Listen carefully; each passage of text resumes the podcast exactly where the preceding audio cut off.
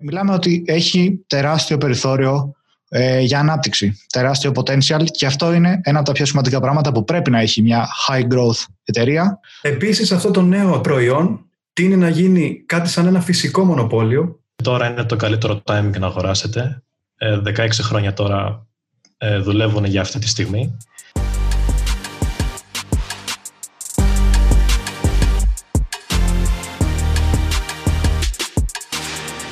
Γεια σας και καλώς ήρθατε σε ένα ακόμα Business Talks. Είμαι ο Δημήτρης και όπως πάντα έχω δίπλα μου τον Χάρη και τον Άλεξ. Γεια σας, παιδιά. Γεια σε όλους. Καλησπέρα και από μένα. Σήμερα θα μιλήσουμε για μετοχές τις οποίες αγοράζουμε το 2021. Είναι ένα βίντεο που πάρα πολλοί από εσάς μας είχατε ζητήσει, κυρίως στο Instagram, που κάνουμε κάποιες συνομιλίες μαζί και μας ρωτάτε διάφορα πράγματα. Δεν υπολογίζαμε να το κάνουμε τόσο γρήγορα, είναι αλήθεια. Αλλά από τη στιγμή που υπήρχε αυτή η ζήτηση και το ενδιαφέρον του κόσμου για να ακούσει ένα τέτοιο θέμα, και είπαμε why not, αφού όντως κρατάμε τα μάτια μας ανοιχτά και γενικά παρακολουθούμε το τι γίνεται και μας αρέσει κιόλας ο επενδυτικός κλάδος, είπαμε να κάνουμε αυτό το βίντεο και να το δούμε και μετά από λίγα χρόνια και θα έχει πολύ ενδιαφέρον. Προφανώς, όπως καταλαβαίνετε, δεν είμαστε σύμβουλοι επενδύσεων, δεν είμαστε ειδικοί πάνω σε αυτό το θέμα με κάποια πιστοποίηση. Παρ' όλα αυτά, επειδή, όπως είπε και ο Δημήτρης, μας αρέσει να παρακολουθούμε τις εξελίξεις, να μαθαίνουμε για εταιρείες, να παρακολουθούμε γενικότερα πώς κινείται το χρηματιστήριο και πώς κινούνται κάποιοι συγκεκριμένοι κλάδοι της οικονομίας που έχουν πολύ ενδιαφέρον, είπαμε να πούμε και εμείς την άποψή μας. Δεν σημαίνει ότι σας λέμε πηγαίνετε να αγοράσετε τώρα, απλά σας λέμε ποιες μετοχές είναι αυτές που προτιμάμε εμείς. Οπότε, όπως λένε και όλοι οι YouTubers, οι financial YouTubers, εννοείται ότι κάνετε τη δικιά σας έρευνα. Εμείς απλά θα πούμε την άποψή μας. Μπορεί να είμαστε εντελώς λάθος, να είμαστε 100% λάθος. Οπότε, προφανώς, ο καθένας κρίνει με αυτά που ακούει. Όμως, για να μην χαλάμε άλλο χρόνο, το μόνο που θα θέλαμε να πούμε πριν πάμε στις μετοχές είναι το εξής, ότι αποφασίσαμε, μετά και από τις συζητήσεις και τις κουβέντες που είχαμε μαζί σας, αλλά και από τον γενικότερο σκοπό που έχει έτσι και αλλιώς το Business Review, το οποίο είναι να αναπτύξει την επιχειρηματική κουλτούρα στην Ελλάδα και να δημιουργήσει μια μεγάλη κοινότητα με ανθρώπους που ενδιαφέρονται για την επιχειρηματικότητα, κάναμε και θέλουμε να ανακοινώσουμε εδώ πέρα σε αυτό το podcast ένα κανάλι στο Discord, μια ομαδική συνομιλία στο Discord. Όσοι δεν ξέρουν, το Discord είναι το πιο ανερχόμενο μέσο με το οποίο δημιουργούνται οι κοινότητες, καθώς είναι κάτι σαν ένα μεγάλο chat που μπορείτε να επικοινωνήσετε με ανθρώπους που έχουν κοινά ενδιαφέροντα μαζί σας και να μοιραστείτε γνώσεις, απόψεις και ό,τι άλλο σας ενδιαφέρει. Στο Discord, λοιπόν, θα έχετε την ευκαιρία και να μιλήσετε απευθείας μαζί μας και να έχουμε μια ωραία κουβέντα πάνω σε θέματα επιχειρηματικότητας, χρηματιστηρίου, business βιβλίων, brainstorming και ό,τι άλλο μπορούμε να μιλήσουμε γι' αυτό, και παράλληλα να συζητήσετε μεταξύ σας μαζί με άλλο κόσμο που και αυτός ψάχνει τις εξελίξεις. Γενικότερα, όσοι θέλετε να συζητάτε για αυτά τα θέματα σε ζωντανό χρόνο, οπότε πηγαίνετε στην περιγραφή, θα έχουμε εκεί πέρα το link για το Discord, να μπείτε άμεσα, να γραφτείτε εκεί πέρα για να μπορούμε να τα λέμε, να μάθετε και περισσότερα πράγματα για μας, να μάθουμε και εμείς περισσότερα πράγματα για σας και γενικά να γίνονται ωραίες business συζητήσεις μέσα από εκεί. Εννοείται ότι είναι δωρεάν για όλους. Το μόνο που χρειάζεται είναι να πατήσετε το link και άμα δεν έχετε την εφαρμογή του Discord, την κατεβάζετε και μετά έχετε πρόσβαση στο chat και στο group, και περιμένουμε να κάνουμε πολύ ωραίες κουβέντες εκεί πέρα μεταξύ μας όλοι. Τα topics είναι πάρα πολύ καλά. Οι άνθρωποι που θα μπουν μέσα θα έχουν πολλές γνώσεις για να μιλήσουμε για το οτιδήποτε. Οπότε θα έχει ενδιαφέρον. Άρα, για να ξεκινήσουμε και το σημερινό επεισόδιο, να πούμε ότι οι 4 μετοχές που θα προτείνουμε τις έχουμε αγοράσει κι εμείς οι ίδιοι, που σημαίνει ότι πραγματικά τις πιστεύουμε και δεν τις είδαμε απλά στο ίντερνετ. Επομένως, Χάρη, άμα θες, μπορείς να ξεκινήσεις με την πρώτη. Έγινε. Λοιπόν, η πρώτη μετοχή, λοιπόν, είναι η Airbnb. Είναι μια μετοχή που εγώ προσωπικά την πιστεύω πάρα πολύ, αλλά και όλη η ομάδα. Η Airbnb, λοιπόν, είναι μια καινοτόμος εταιρεία, καθώς είναι αυτή που εισήγαγε πρώτη στην αγορά ένα νέο τρόπο με τον οποίο μπορούμε να ταξιδεύουμε, και αυτός ο τρόπος είναι ένας τρόπος που υιοθετήθηκε από πάρα πολλούς ανθρώπους, έχει πάρα πολύ μεγάλη ανταπόκριση και αυτό είναι σίγουρα υπέρ της, είναι ενδεικτικό, αν κοιτάξουμε κάποια νούμερα, ότι η Airbnb έχει 6 εκατομμύρια ιδιοκτησίες που έχουν καταχωρηθεί στην πλατφόρμα της. Είναι ένα μεγάλο νούμερο, αν αναλογιστεί κανείς ότι η πιο άμεση ανταγωνίστρια εταιρεία που είναι η Expedia έχει μόλις 590.000. Ενδεικτικό είναι επίσης ότι οι κρατήσεις που γίνανε μέσω της πλατφόρμας της Airbnb το 2018 ήταν 730 εκατομμύρια, τη στιγμή που στην Expedia γίνανε 110 εκατομμύρια. Και επίσης τα έσοδα που είχε το 2018 ήταν 4 δις. Η Expedia βέβαια είχε περισσότερα έσοδα, 11 δις. Παρ' όλα αυτά φαίνεται ότι η Airbnb έχει ακόμα πολύ μεγάλη ανάπτυξη. Επίσης αυτό το νέο τουριστικό προϊόν τείνει να γίνει κάτι σαν ένα φυσικό μονοπόλιο, αλλά εκτός από το γεγονός ότι είναι η μεγαλύτερη τουριστική πλατφόρμα αυτή τη στιγμή στον κόσμο και έχει εισάγει ένα νέο τουριστικό προϊόν, είναι σημαντικό το ότι αυτό το τουριστικό προϊόν είναι μεγαλύτερο από αυτό που προσφέρουν οι μεγαλύτεροι ξενοδοχειακοί κολοσσοί παγκοσμίως μαζί. Οι 6 εκατομμύρια καταχωρήσεις αυτές είναι μεγαλύτερες από τις καταχωρήσεις δωματίων που έχουν μαζί εταιρείες όπως είναι η Marriott, η Hyatt, η Intercontinental, η Hilton, που είναι εταιρείες πάρα πολύ γνωστές στον ξενοδοχειακό κλάδο. Επομένως βλέπουμε ότι η Airbnb εξελίσσεται σαν ένα φυσικό μονοπόλιο. Οι καταχωρήσεις που έχει είναι σε όλο τον κόσμο και αυτό είναι ένα πλεονέκτημα που έχει. Ακόμα και αν κάποιοι φοβούνται την νομοθεσία ότι σε κάποιες χώρες μπορεί να περιορίσει την εξάπλωση του φαινομένου του Airbnb, όπως για παράδειγμα στο Παρίσι έχουν σκεφτεί να πάρουν μέτρα που να περιορίσουν το Airbnb γιατί δημιουργεί πρόβλημα με τις αξίες των ενοικίων. Παρ' όλα αυτά δεν μπορείς να επηρεάσεις όλη την παγκόσμια αγορά με κάποιο νόμο. Επομένως το γεγονός ότι είναι παγκόσμια της δίνει ένα πολύ μεγάλο πλεονέκτημα, ό,τι και να συμβεί να μπορεί να το αντιμετωπίσει. Και επειδή είπα αυτό, είναι πολύ σημαντικό να αναφέρουμε την περίοδο του κορονοϊού. Ήταν η χειρότερη μακράν χρονιά για τον τουριστικό κλάδο παγκοσμίως και παρόλα αυτά μέσα σε αυτές τις συνθήκες η Airbnb κατάφερε το τρίτο τρίμηνο να αυξήσει τα έσοδά της σε σχέση με το πρώτο και το δεύτερο τρίμηνο του 2020 και μάλιστα να είναι κερδοφόρα. Και ένας λόγος που το πέτυχε αυτό είναι γιατί μέσα σε αυτή την κατάσταση κατάφερε να καινοτομήσει και να προσφέρει νέα προϊόντα στους χρήστες, οι οποίοι μέσα από την πλατφόρμα της Airbnb μπορούσαν να αγοράσουν κάποιες ψηφιακές εμπειρίες, όπως για παράδειγμα υπήρχε μια εμπειρία «Πέρασε μια μέρα με έναν αστροφυσικό, στην τάδε χώρα». Δες πώς περνάνε την καθημερινότητά τους αυτοί οι άνθρωποι εκεί.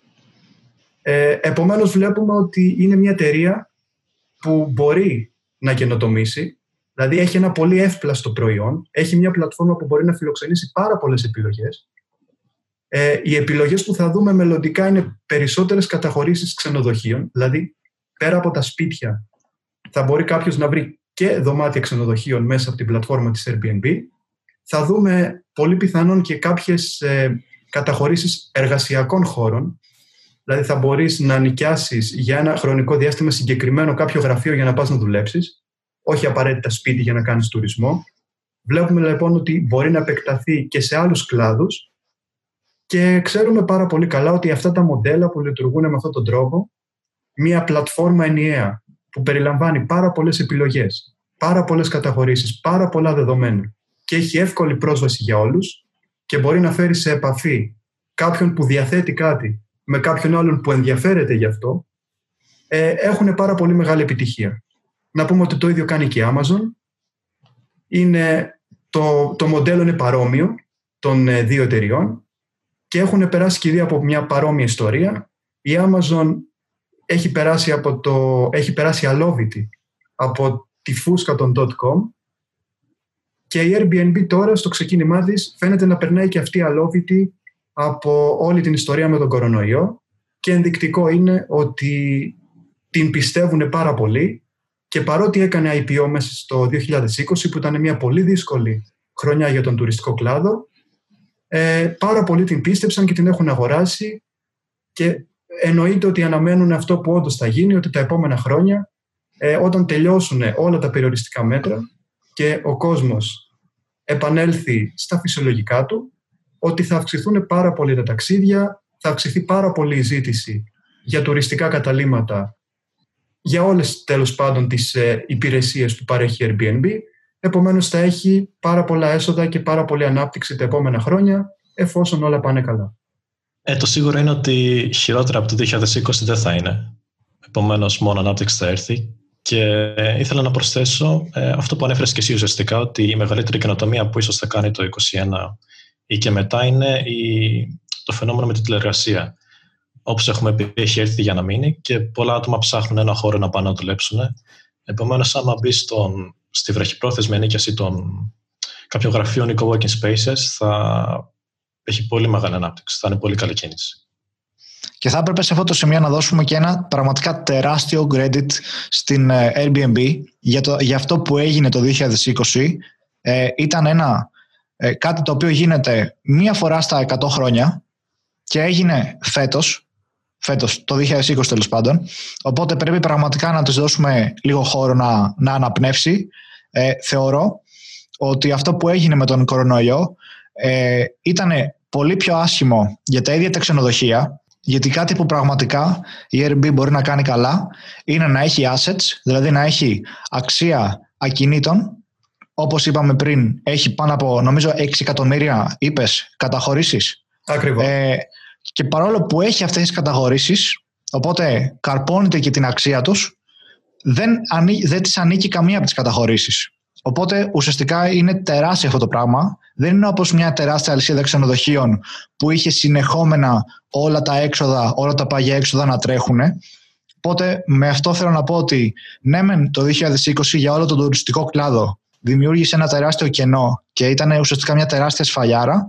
Αλλά αν μπορέσει η Airbnb να εκμεταλλευτεί σωστά, που νομίζω ότι μπορεί να το κάνει και το κάνει ήδη, αυτή την τεράστια σφαλιάρα που έφαγε ο τουριστικός κλάδος και μπορεί να αναπηδήσει καλύτερα από ό,τι θα το κάνουν τα ξενοδοχεία, στα οποία ήδη είχε δημιουργήσει ένα τεράστιο πρόβλημα η Airbnb. Οπότε μπορούμε να δούμε ότι έχει πραγματικά τεράστιο potential σαν εταιρεία. Από το 2022 και μετά θεωρώ που ας αφήσουμε και ένα χρόνο φέτος, το 2021, ένα break για να έρθει ξανά στα πόδια της. Δεν ξέρω πότε θα επιστρέψουμε στα ταξίδια, αλλά θεωρώ ότι από το 2022 και μετά η πλατφόρμα ξανά θα έχει τεράστια κινητικότητα. Μην σας πω ότι θα σπάσει και ρεκόρ κινητικότητας.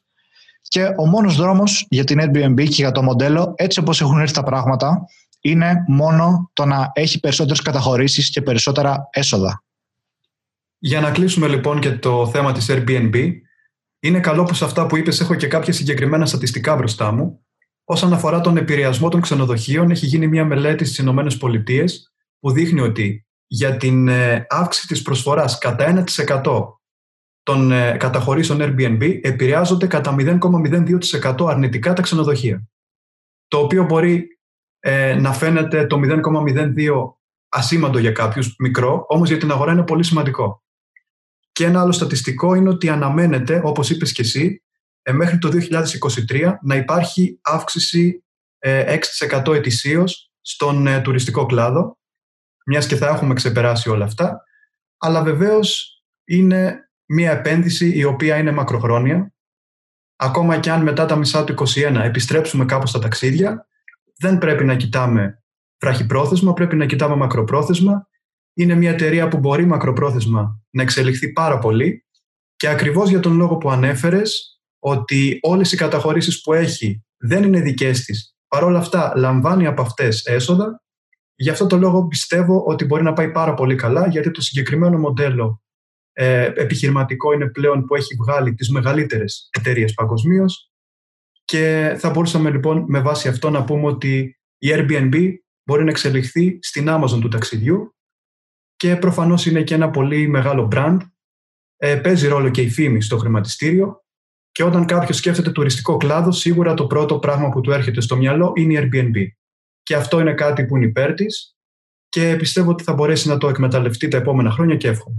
Αν κάτι που ξεχάσαμε να πούμε είναι πως για κάθε μία από τις 4 μετοχές που θα αναφέρουμε σήμερα θα λέμε και την τιμή στην οποία εμείς κάναμε είσοδο στη θέση αυτή. Φυσικά τη στιγμή που εσείς βλέπετε αυτό το βίντεο, η θέση και η τιμή θα έχει αλλάξει, μπορεί να είναι πιο πάνω, μπορεί να είναι πιο κάτω, αλλά φυσικά εφόσον μιλάμε για μακροπρόθεσμη επένδυση, δεν έχει και πολύ σημασία το που θα βρίσκεται η τιμή στους επόμενους μήνες ή ακόμα και φέτος γενικά. Είναι και οι 4 μετοχές που θα πούμε τώρα, τις κοιτάμε για τουλάχιστον ένα βάθος πενταετίας, εφόσον φυσικά δεν αλλάξει κάτι στο επιχειρηματικό τους μοντέλο, το οποίο να είναι κρίσιμο. Μιλάμε πάντα με τα δεδομένα που υπάρχουν σήμερα.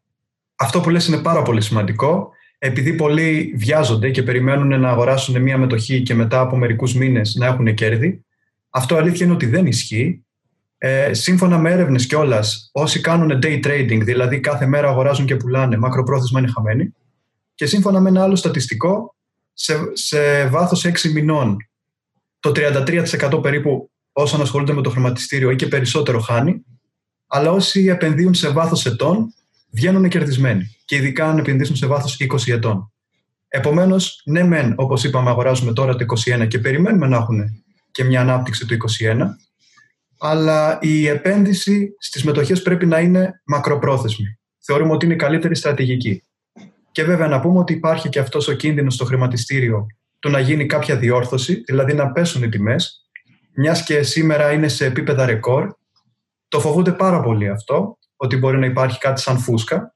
Παρ' όλα αυτά, οι εταιρείες που επιλέγουμε είναι εταιρείες που πιστεύουμε ότι θα έχουν μέλλον και ακόμα κι αν κάποια στιγμή πέσει κάπως η τιμή τους λόγω κάποιας διόρθωσης, μακροπρόθεσμα θα ξανανεύουν πάλι και θα έχουν ανάπτυξη.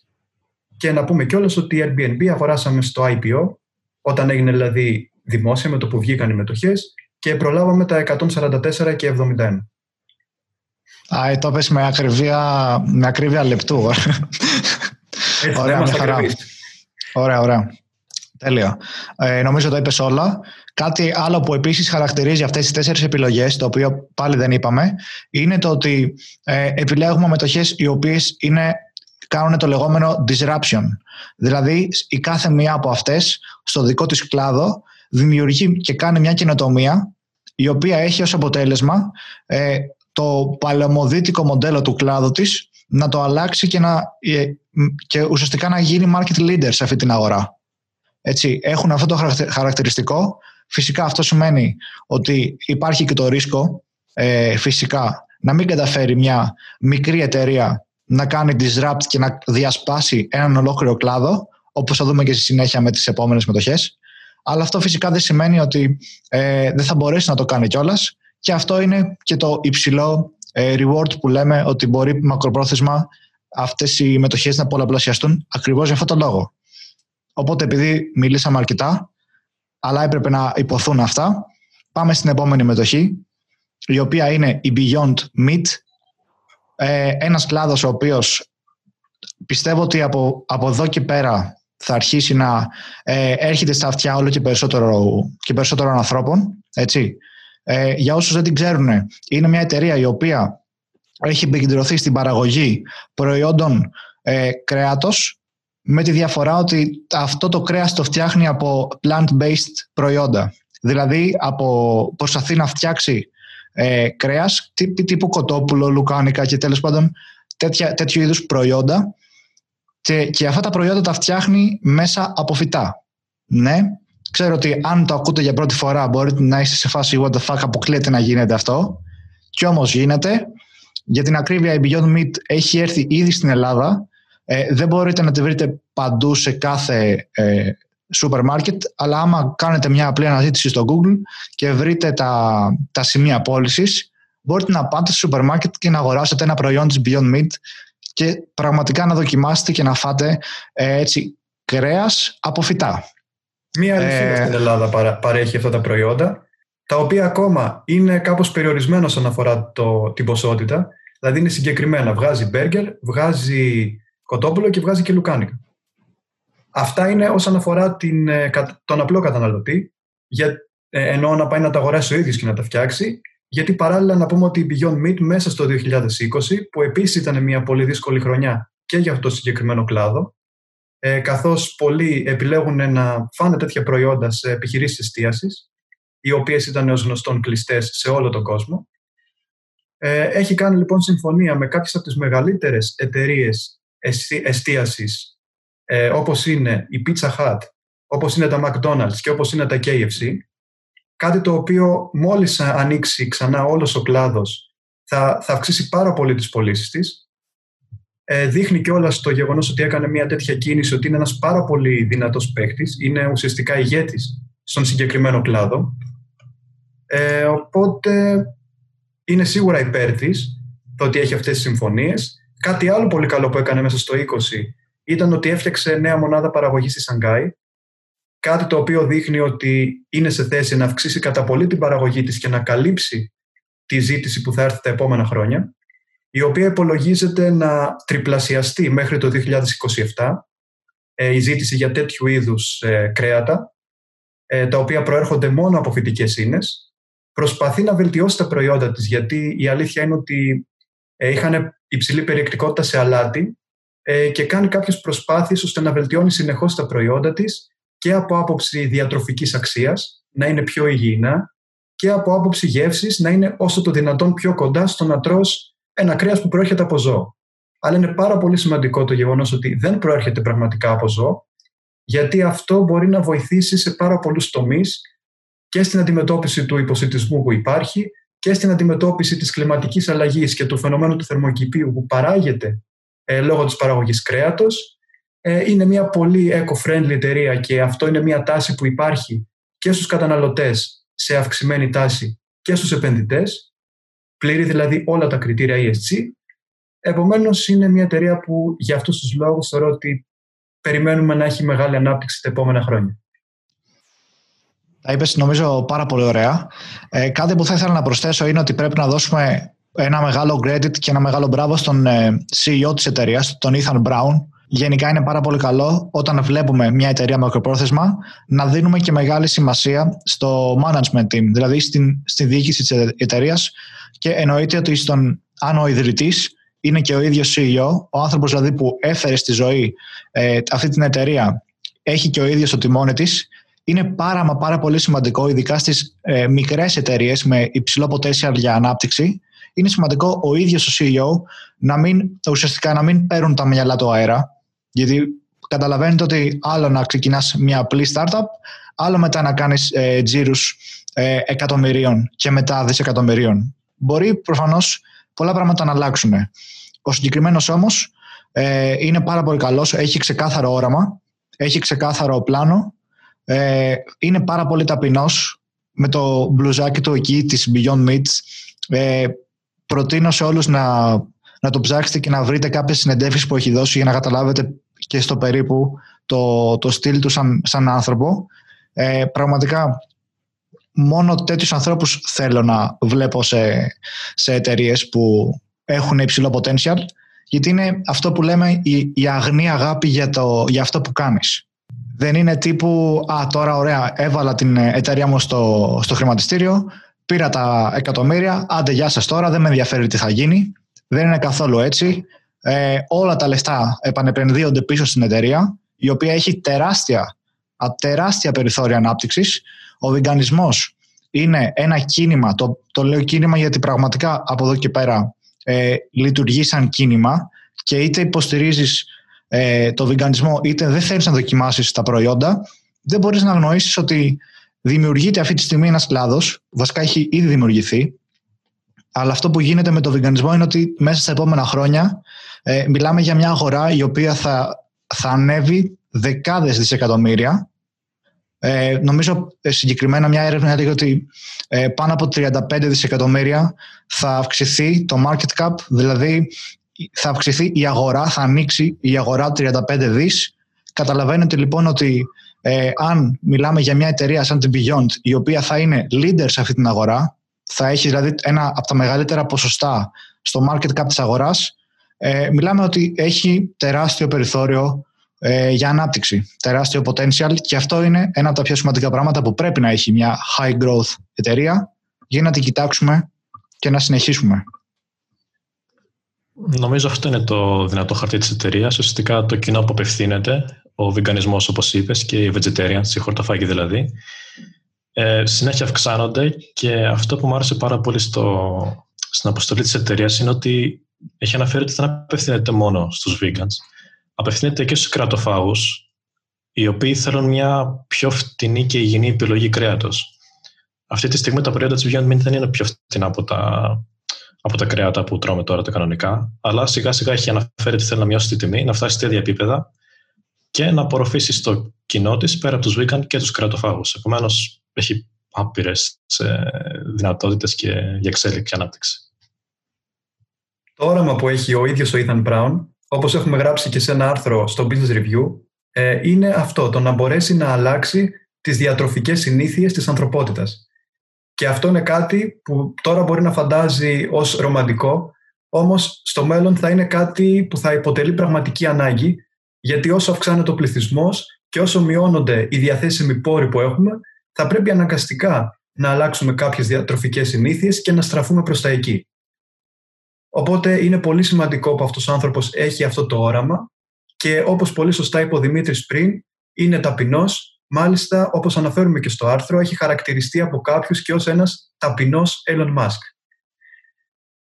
Και αυτό δείχνει πάρα πολλά στοιχεία για την προσωπικότητα του συγκεκριμένου ανθρώπου και για την κουλτούρα την οποία προσπαθεί να καλλιεργήσει και νομίζω ότι έχει καταφέρει να καλλιεργήσει εντός της εταιρείας του. Οπότε, κλείνοντας και το κεφάλαιο Beyond Meat, είπαμε και αυτά που ήταν να πούμε σε αυτό το κομμάτι. Να πούμε τώρα την τιμή εισόδου μας στη μετοχή. Εμένα προσωπικά ήταν στα $120. Νομίζω ότι εσύ περίπου πάνω κάτω στο ίδιο είχες μπει. 126. Οπότε μπορούμε να πούμε ότι έχουμε ένα average price στα $123 ας πούμε, δολάρια. Οπότε μπορούμε να πούμε ότι έχουμε ένα μέσο κόστος στην Beyond κοντά στα $123 στο entry μας. Και τώρα, περνώντας στην επόμενη εταιρεία, θα ήθελα να σας θυμίσω και αυτό που είπαμε ακριβώς πριν από λίγο, ότι δηλαδή οι εταιρείες που θα πούμε σήμερα σε αυτό το επεισόδιο έχουν σαν κύριο σκοπό το disruption του κλάδου τους, να κάνουν δηλαδή μια διάσπαση μέσω της καινοτομίας, της καινοτομίας του προϊόντος τους και της τεχνολογίας και να αναπτυχθούν σε έναν κλάδο σαν μικρές εταιρείες, γιατί αυτές οι εταιρείες που λέμε τώρα είναι μικρές. Σε παρένθεση η Airbnb που εντάξει, είναι πολύ μεγαλύτερη από κάποια ξενοδοχεία. Οπότε η επόμενη μετοχή, νούμερο 3, είναι η Lemonade και όσοι από εσάς δεν την γνωρίζετε, πρόκειται για μια εταιρεία η οποία είναι στον ασφαλιστικό τομέα. Και τι να πει κανείς για τον ασφαλιστικό τομέα. Πρόκειται για έναν τομέα ο οποίος υπάρχει πάρα πολλές δεκαετίες ολόκληρες. Κάποιες από τις εταιρείες που είναι market leaders στον ασφαλιστικό τομέα υπάρχουν κυριολεκτικά έναν αιώνα, μπορεί και κάποιες να υπάρχουν πάνω από 100 χρόνια. Έτσι. Και μιλάμε για ένα επιχειρηματικό μοντέλο το οποίο όλον αυτόν τον καιρό δεν έχει αλλάξει.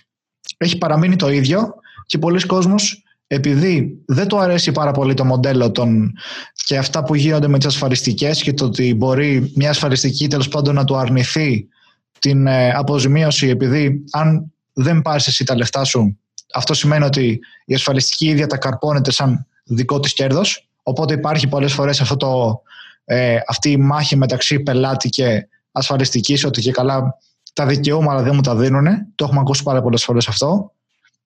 Και σε έναν κλάδο ο οποίος, αν μη τι άλλο, δεν έχει καινοτομήσει καθόλου για εδώ και πολλές δεκαετίες, έρχεται τώρα μια νέα εταιρεία, η Lemonade, η οποία με τεχνητή νοημοσύνη και με ένα σημείο που πραγματικά στοχεύει στο να πάρει όλους τους millennials για αρχή, έτσι, όπου θα μπορεί κάποιος να χρησιμοποιήσει μια εφαρμογή, να κάνει εγγραφή με το κινητό του και να φτιάξει λογαριασμό στην ασφαλιστική εταιρεία, τη Lemonade.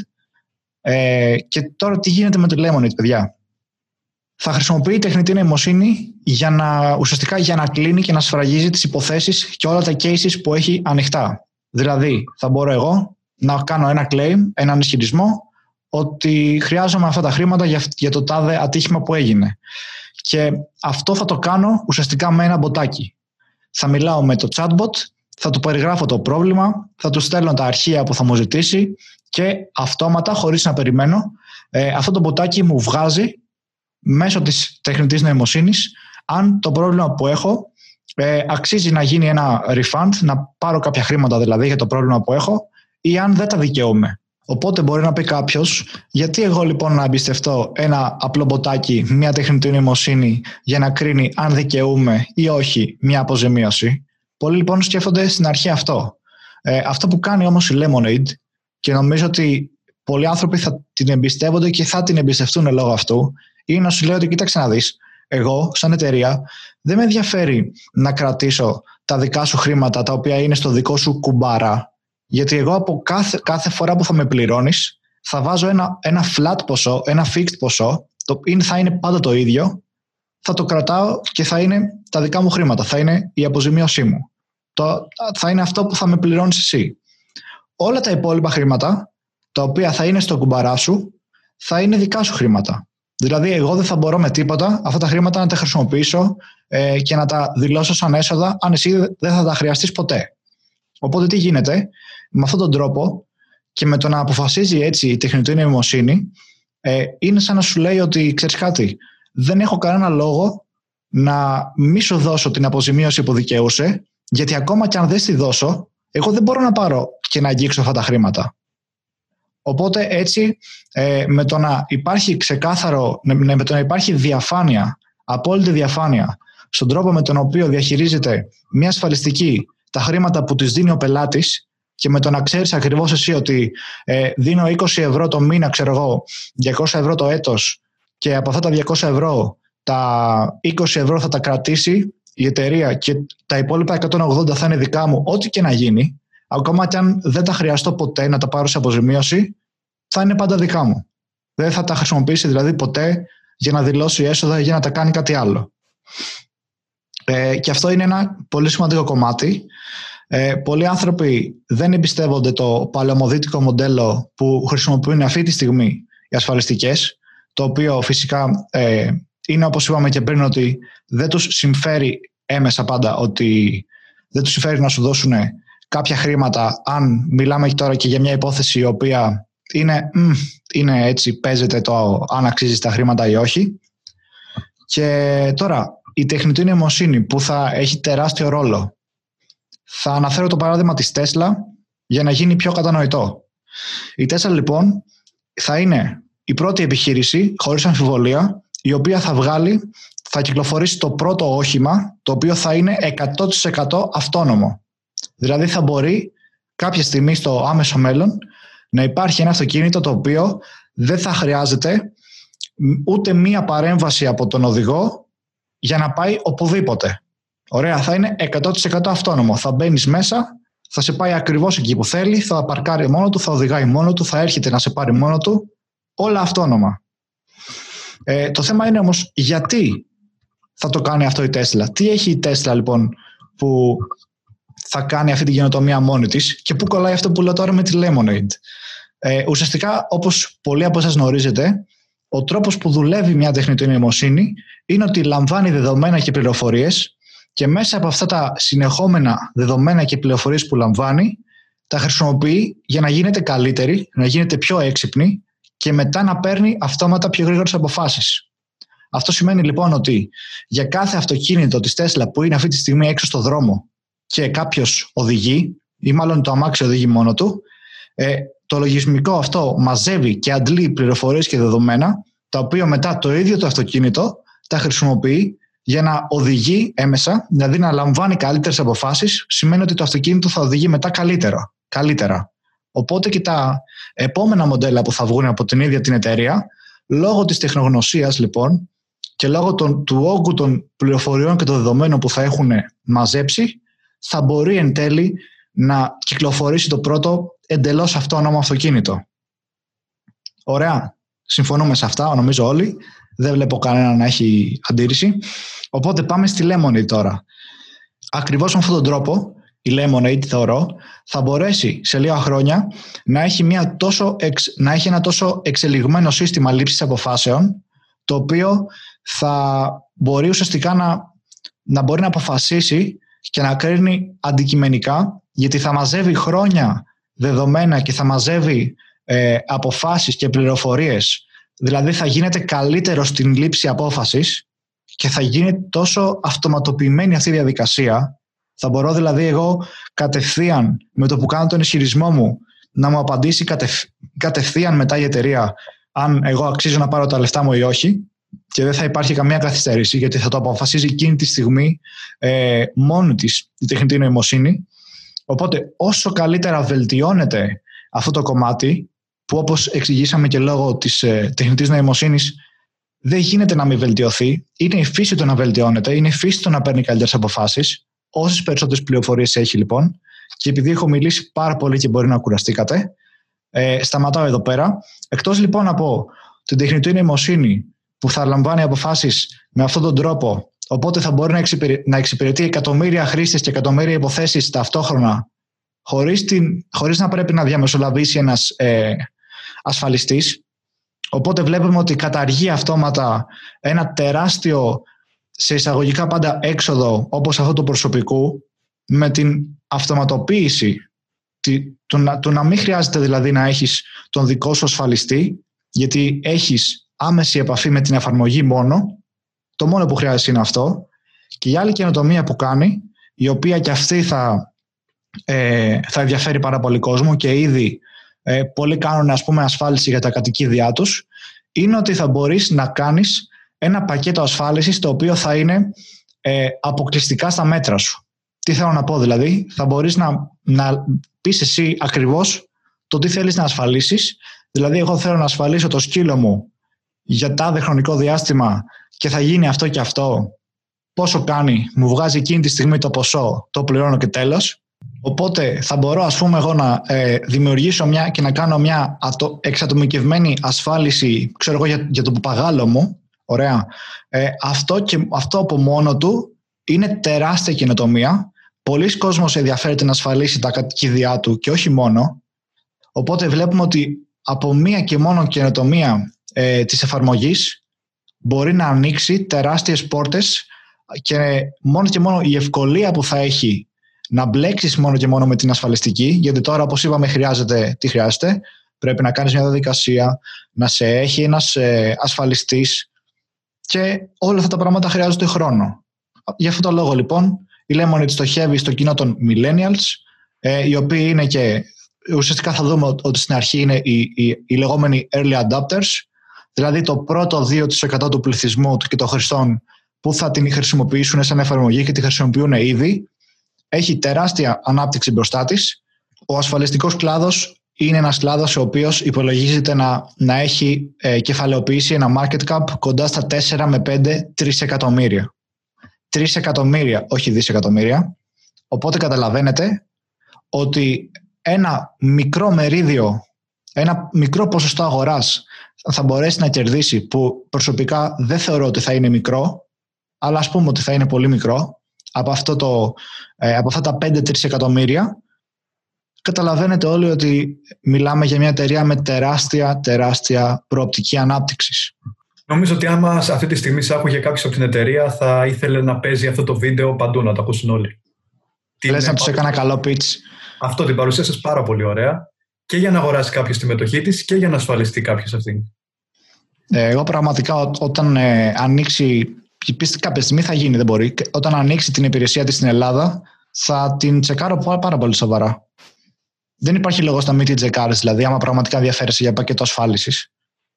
Όντως, έχουν πάρα πολύ ενδιαφέρον αυτά που είπες. Θα σταθώ πολύ και στο κομμάτι που είπες με τα δεδομένα και την τεχνητή νοημοσύνη. Είναι μια μεγάλη αλήθεια ότι οι μεγαλύτερες εταιρείες που υπάρχουν αυτή τη στιγμή στον κόσμο, αυτές που έχουν τη μεγαλύτερη κεφαλαιοποίηση, αν θέλετε να το πούμε έτσι, είναι εταιρείες που διαθέτουν τον μεγαλύτερο όγκο δεδομένων από όλες τις υπόλοιπες εταιρείες και αξιοποιούν αυτά τα δεδομένα με τεχνητή νοημοσύνη. Ζούμε λοιπόν στην εποχή των δεδομένων, και όποια εταιρεία συλλέγει δεδομένα, όποια εταιρεία έχει τα περισσότερα δεδομένα, όποια τα επεξεργάζεται με καλύτερο τρόπο και τα πουλάει εντός εισαγωγικών καλύτερα, αυτή μπορεί να αποτελέσει τον ηγέτη του κλάδου είτε από τώρα είτε τα επόμενα χρόνια. Επομένως, όσες εταιρείες έχουν πάρα πολλά δεδομένα και καινοτομούν με τεχνητή νοημοσύνη, έχουν πάρα πολύ μέλλον σε όποιον κλάδο και αν είναι. Πρέπει να πούμε και να αναφέρουμε ξανά και ξανά ότι τα δεδομένα στην εποχή μας είναι αυτό που λέμε, είναι ο νέος χρυσός. Ωραία, νομίζω είπαμε αρκετά και για τη Lemonade. Έχει πάρα πολύ ενδιαφέρον. Θα έχει επίσης ενδιαφέρον να μας πεις και σε ποια τιμή αγόρασες. Α, ναι, είναι και αυτό, ξέχασα. Λοιπόν, Lemonade, έκανα την πρώτη αγορά όταν ήταν στα $60. Η αλήθεια είναι ότι έχει κάνει ένα τεράστιο run από τότε, το οποίο είχε φτάσει τώρα κάποια στιγμή μέσα στη εβδομάδα, είχε φτάσει στα $180, το οποίο, προφανώς, μετά δημιουργείται η απορία φυσικά το ότι είναι υπερκτιμημένη η μετοχή, αλλά επειδή, όπως είπαμε και πριν, μιλάμε για εταιρείες και τις κοιτάμε μακροπρόθεσμα σε βάθος τουλάχιστον 5 ετίας, σίγουρα θα υπάρχουν και άλλες καλές ευκαιρίες για κάποιον, άμα θέλει λίγο να περιμένει, ξέρω εγώ, να την ξαναβρει ίσως και σε πάλι χαμηλότερη τιμή. Προσωπικά δεν θα αγόραζα δηλαδή ξανά στα 180, από τη στιγμή που έχω μπει στα 60 είναι λίγο υπερτιμημένο.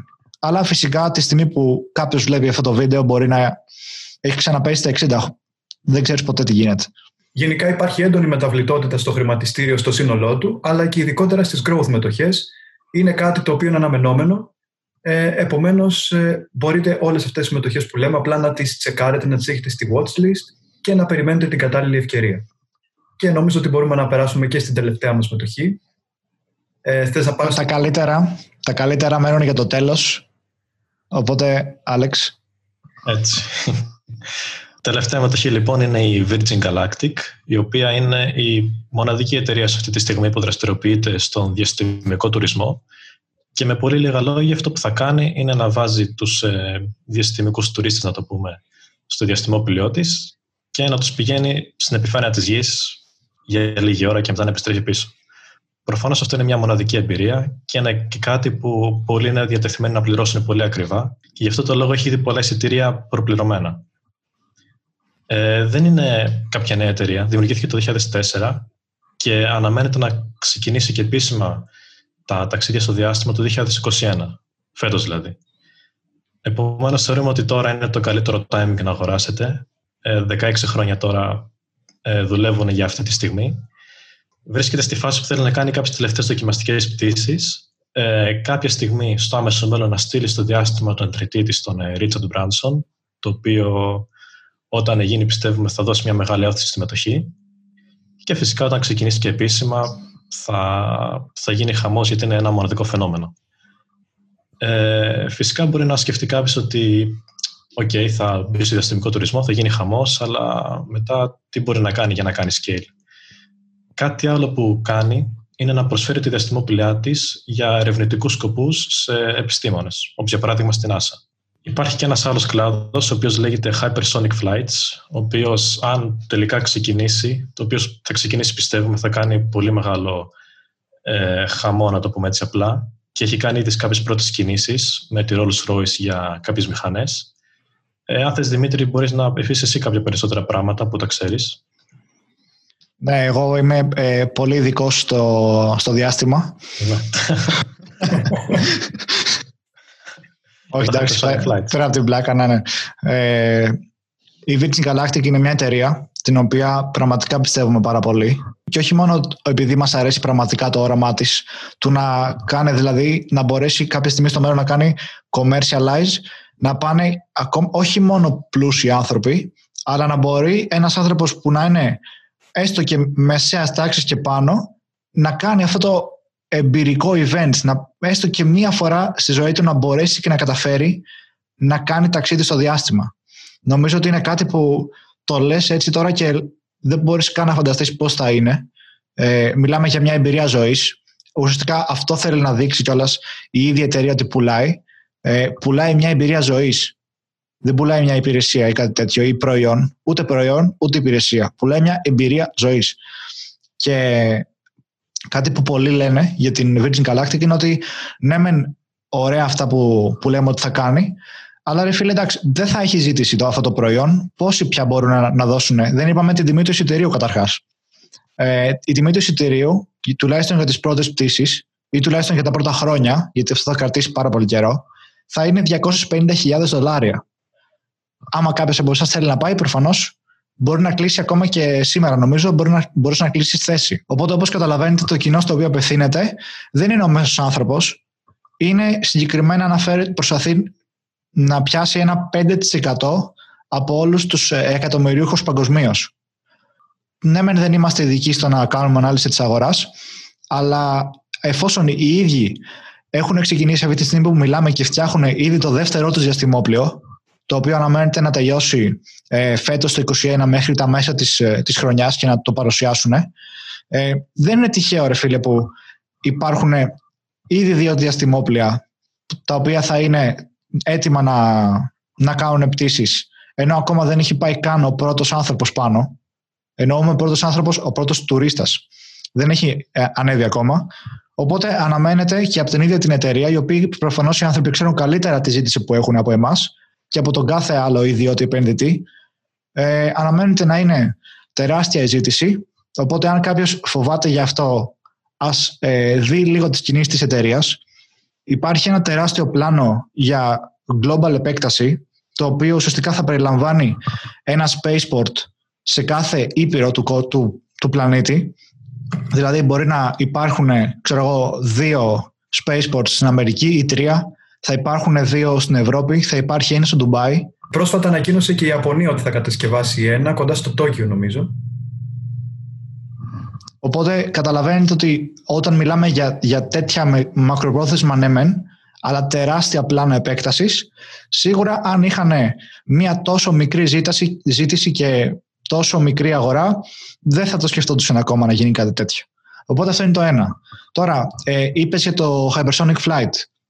Η ARK Invest, όσοι την ξέρετε τέλος πάντων, αλλιώς γενικά θα μιλήσουμε για την ARK Invest και την Cathy Woods σε μελλοντικό βίντεο, γιατί είναι πραγματικά άξια αναφοράς. Υπάρχει μια έρευνα που έχει κάνει, μια ανάλυση, και η ίδια θεωρεί ότι το Hypersonic Flight από μόνο του, δεν μιλάμε τώρα για τον τουρισμό, ο άλλος κλάδος που θα είναι το Hypersonic Flight θα έχει ένα market cap, μια κεφαλαιοποίηση κοντά στα 200 με 300 δισεκατομμύρια. Και για όσους δεν ξέρουν τι είναι το Hypersonic Flight, θα αναπτυχθούν κάποιο είδος jets, αλλά όχι τα jet που ξέρουμε εμείς αυτή τη στιγμή και έχουμε στο μυαλό μας. Θα είναι jet τα οποία θα αντικαταστήσουν ουσιαστικά τα ιδιωτικά αεροπλάνα και θα μπορούν να κάνουν ένα ταξίδι το οποίο θα μπορείς να πας από το ένα μέρος της γης στο άλλο άκρο της γης σε λιγότερο από 1,5 ώρα. Δηλαδή θα μπορεί να κάνει κάποιος. Νομίζω είχαν πει Λονδίνο Σίδνεϊ σε 90 λεπτά. Αυτό ήταν η μεγαλύτερη διαδρομή που θα μπορούσε να γίνει, ας πούμε. Νομίζω ότι αυτή είναι η μεγαλύτερη διαδρομή που θα μπορούσε να γίνει. Σε 90 λεπτά. Αυτό καταλαβαίνουμε πάλι ότι ναι, δεν απευθύνεται σε όλους. Έχει περιορισμένη ζήτηση. Αλλά οι άνθρωποι οι οποίοι πραγματικά μπορούν να το πληρώσουν θα είναι και οι άνθρωποι οι οποίοι θα θέλουν να το πληρώσουν, γιατί αυτοί οι άνθρωποι πληρώνουν για να εξοικονομήσουν χρόνο. Ο χρόνος είναι το νούμερο ένα στοιχείο που τους ενδιαφέρει να κάνουν. Οπότε αν κάποιος τους έλεγε θα δώσεις κάποιες χιλιάδες ευρώ περισσότερα, αλλά δεν θα χαραμίσεις 10 ώρες από τη ζωή σου στα αεροδρόμια ή στα αεροπλάνα και θα πας σε 1,5 ώρα, νομίζω ότι θα τα πλήρωναν. Και δεν το νομίζω εγώ μόνο. Το νομίζουν και οι ίδιοι που θα κάνουν αυτό το σχεδιασμό. Να πούμε βέβαια ότι το Hypersonic Flight θα αργήσει να έρθει ακόμα, γιατί ακόμα δεν έχει κατασκευαστεί καν το jet που θα κάνει αυτή τη δουλειά. Όμως έχει γίνει σε πρώτη φάση μια συμφωνία με τη Rolls Royce για να δημιουργήσει ουσιαστικά, με ένα συμβόλαιο που έχουν κάνει, η Rolls Royce θα δημιουργήσει τον κινητήρα και τη μηχανή του συγκεκριμένου jet που θα φτιαχτεί για να κάνει αυτή τη δουλειά. Και για να μην πολυλογούμε για τη Virgin Galactic, φέτος θα είναι η στιγμή που, όπως είπε και ο Άλεξ, δουλεύουν οι άνθρωποι κοντά στα 20 χρόνια για αυτή τη στιγμή. Έχουν περάσει από τη φάση που είχαν τραγικά ατυχήματα, έχουν χάσει ανθρώπους, έχουν χάσει πιλότους. Όπως καταλαβαίνετε, η μηχανική αεροσκαφών και το rocket science δεν είναι σαν να λέμε ότι κάνουν ένα ταξιδάκι, και είναι πολύ hardcore πράγματα και είναι πολύ φυσιολογικό να έχεις κακές στιγμές και ατυχήματα. Σημασία έχει όμως να ξεπερνάς αυτές τις κακές στιγμές, και φέτος είναι η στιγμή που, αν όλα πάνε καλά και δεν υπάρχουν πάλι και δεν γίνει κάτι πάλι τεράστιο από άποψη ατυχήματος, γιατί εννοείται ότι φοβόμαστε και γι' αυτό, είναι πάντα μέσα στο παιχνίδι, δεν μπορείς να το αγνοήσεις, θα γίνουν κάποιες δοκιμαστικές πτήσεις αυτό το πρώτο τρίμηνο του 2021, Και αν όλα πάνε καλά σε αυτές τις δοκιμαστικές πτήσεις, όπως είπες, μετά ο ιδρυτής της εταιρείας, ο Richard Branson, ο οποίος είναι αυτή τη στιγμή και 70-73 χρονών άνθρωπος, θα πάει στο διάστημα, θα είναι δηλαδή ο πρώτος άνθρωπος που θα κάνει διαστημικό τουρισμό. Και πιστέψτε με, προσωπικά όταν θα γίνει αυτό, θέλω πραγματικά να έχω τις μετοχές. Θα είναι ένα τεράστιο event και πιστεύω ότι κάποια στιγμή θα έρθει η μέρα που θα ανοίγουμε τις τηλεοράσεις μας ή θα κάνουμε scroll στο Facebook feed και θα βλέπουμε παντού μπροστά μας το όνομα Virgin Galactic, γιατί θα είναι κάτι το οποίο όλος ο κόσμος κυριολεκτικά θα μιλάει γι' αυτό και η προσοχή του κόσμου θα είναι στραμμένη πάνω της. Και όπως καταλαβαίνουμε όλοι, το να έχεις την προσοχή ολόκληρου του κόσμου στραμμένη πάνω σου για μια εταιρεία, μόνο καλό μπορεί να κάνει.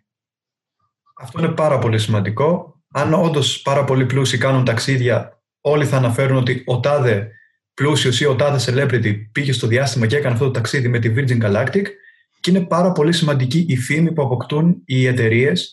Και νομίζω ότι στο σημερινό χρηματιστήριο, όπως έχει διαμορφωθεί με κάποιες εξελίξεις, η φήμη είναι ίσως και το σημαντικότερο πράγμα για μια εταιρεία.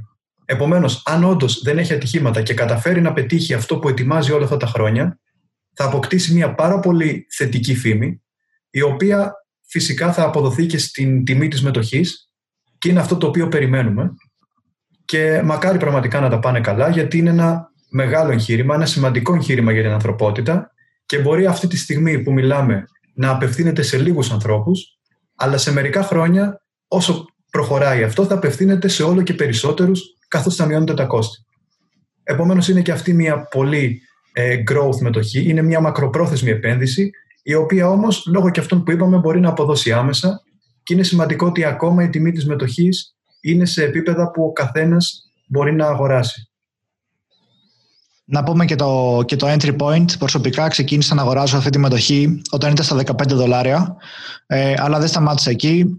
Γενικά έχω κάνει ένα dollar cost average, το λεγόμενο, το οποίο σημαίνει ότι αγοράζεις συνεχόμενα τη μετοχή σε όποια τιμή και να είναι, και βγαίνει ένας μέσος όρος, ο οποίος μέσος όρος αυτή τη στιγμή είναι κοντά στα $20 ο δικός μου, αλλά θα συνεχίσω να αγοράζω, γιατί πραγματικά πιστεύω αυτή τη μετοχή, και άμα όλα πάνε καλά και γίνουν αυτά που πρέπει να γίνουν, το potential είναι τεράστιο. Για μένα είναι στα $20 μέσος όρος, και θέλω πριν κλείσουμε τη Virgin να προσθέσω ότι άλλο ένα πλεονέκτημα είναι ότι δεν χρειάζεται να κάνει marketing. Δηλαδή, μόνο και μόνο που οι πελάτες της, οι τουρίστες θα είναι δημόσια πρόσωπα, ηθοποιοί κτλ. Σίγουρα τον έλεγχο θα ανεβάσουν ένα story στο Instagram, θα πάρει πάρα πολύ προβολή. Επομένως, είναι τεράστιο πλεονέκτημα. Και εδώ πάλι θα έρθει η Tesla στην κουβέντα, γιατί είναι από τις ελάχιστες εταιρείες αυτή τη στιγμή που δεν έχει κάνει καθόλου marketing. Όλη τη η φήμη έχει χτυπηθεί πάνω στο πρόσωπο του Elon Musk. Επομένως, βλέπουμε και εδώ πέρα κάποιες ομοιότητες με την Tesla. Και ναι, μεν έχουμε πει αρκετά για τη Virgin, αλλά νομίζω ότι όποιος πραγματικά θα ενδιαφέρεται να τα ακούσει και θα είναι ακόμα μαζί μας στην κουβέντα και δεν θα τον έχουμε χάσει, θα τον ενδιαφέρει να ακούσει και αυτό, γιατί εγώ το θεωρώ πάρα πολύ σημαντικό. Λέω αυτό τελευταίο και κλείνουμε, ότι αυτό το καλοκαίρι που μας πέρασε, το καλοκαίρι του 2020, η Virgin ανακοίνωσε έναν καινούριο CEO, ο οποίος είναι ο Michael Colglazier, νομίζω ότι λέω σωστά το όνομά του, Colglazier τέλος πάντων, κάπως έτσι, ο οποίος, ο άνθρωπος αυτός ήταν ο γενικός διευθυντής της Disney σε όλα τα πάρκα που είχε Disney, δηλαδή στα global πάρκα της Disney, αυτός ήταν ο γενικός διευθυντής. Τώρα θα μου πείτε τι σχέση έχει ο διευθυντής της Disney με το διαστημικό ταξίδι. Ο προηγούμενος CEO που είχε, ο George Whitesides, ο οποίος είχε και εμπειρία στην NASA, δεν έχει φύγει από την εταιρεία, έχει πάει και έχει μετακινηθεί σε ένα άλλο τομέα, ο οποίος νομίζω ο τομέας που πήγε ο άνθρωπος συγκεκριμένος έχει να κάνει και με πιο πολύ με την εξερεύνηση και το τεχνικό κομμάτι, γιατί έχει και τις γνώσεις. Και τώρα ο καινούριος που ήρθε, ο Μάικλ από την Disney, έχει σαν σκοπό και η δουλειά του είναι να δημιουργήσει μια τέτοια εμπειρία για τους πελάτες της Virgin, η οποία θα τους μείνει αξέχαστη. Δηλαδή θα δημιουργηθεί γύρω από αυτό το ταξίδι, που από μόνο του το event είναι κάτι τεράστιο για τον καθέναν άνθρωπο να το ζήσει.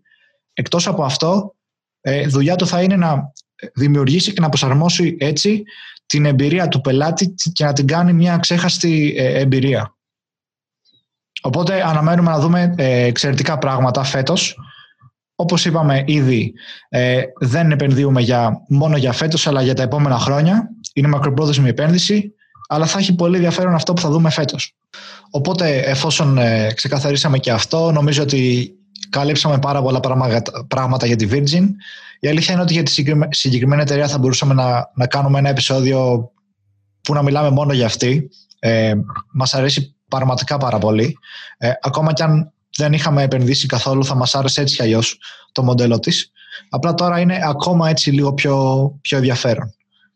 Οπότε αυτές ήταν οι 4 μετοχές στις οποίες εμείς αγοράζουμε το 2021. Όπως είπαμε ξανά και στο βίντεο, φυσικά βλέπουμε μακροπρόθεσμα σε ένα παράθυρο τουλάχιστον 3-5 χρόνια και έπειτα. Αυτό φυσικά δεν σημαίνει ότι πολλές από αυτές που είπαμε δεν θα έχουν και πολύ πιο σύντομα μεγάλες αποδόσεις, διπλασιασμούς, τριπλασιασμούς και βλέπουμε. Ακόμα και πτώσεις. Αλλά φυσικά πτώσεις εννοείται ότι θα έχουν. Είναι πάρα πολλοί μεταβλητές και κάποιος ο οποίος δεν μπορεί να αντέξει την έντονη μεταβλητότητα, δηλαδή να είναι τη μία μέρα 30% πάνω, την άλλη μέρα 20% κάτω κτλ.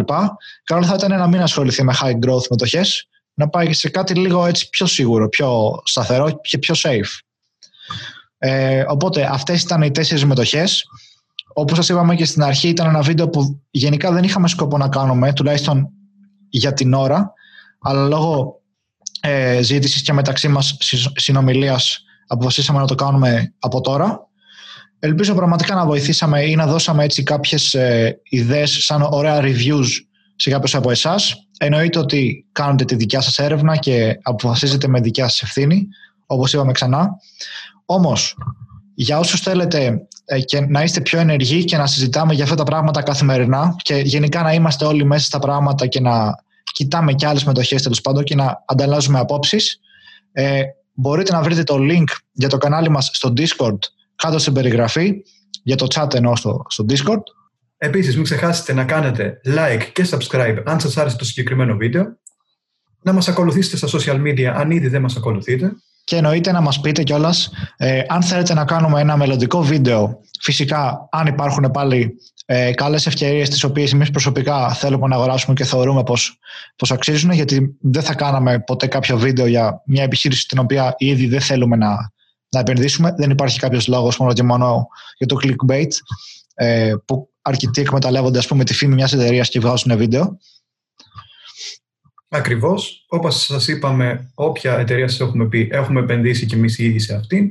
Θα θέλαμε επίσης να μας πείτε και εσείς στα σχόλια σε ποια εταιρεία έχετε επενδύσει, να γίνει και κάτω από τα σχόλια του YouTube έτσι, μια συζήτηση γύρω από το συγκεκριμένο θέμα, να δούμε και εμείς και ο υπόλοιπος κόσμος ποιες μετοχές κινούνται κατά τη γνώμη σας ανωδικά. Οπότε αυτό ήταν το επεισόδιο για σήμερα. Για περισσότερες λεπτομέρειες και για μεγάλες συζητήσεις μπαίνετε στο Discord, θα το βρείτε και στο προφίλ μας στο Instagram, θα το έχουμε από εδώ και πέρα, αλλά εννοείται και κάτω από κάθε βίντεο, κάτω από Business Talks που θα κάνουμε, θα το βάζουμε και εκεί. Νομίζω ότι, παιδιά, τα είπαμε όλα. Θα μπορούσαμε να είχαμε πει πάρα πολλά περισσότερα, αλλά είπαμε να μην βγει τεράστιο σε διάρκεια το βίντεο. Ήδη θα είναι πολύ μεγάλο, αλλά άξιζε. Οπότε να πούμε και ένα ευχαριστώ πριν κλείσουμε σε όσους μείνανε μέχρι εδώ και το έχουν ακούσει όλο. Να ξέρετε, όσοι μείνατε μέχρι εδώ, ήρωες. Σας αγαπάμε πολύ περισσότερο. Σας αγαπάμε. Και μέχρι το επόμενο επεισόδιο, να είστε όλοι καλά και να κυνηγάτε τα όνειρά σας.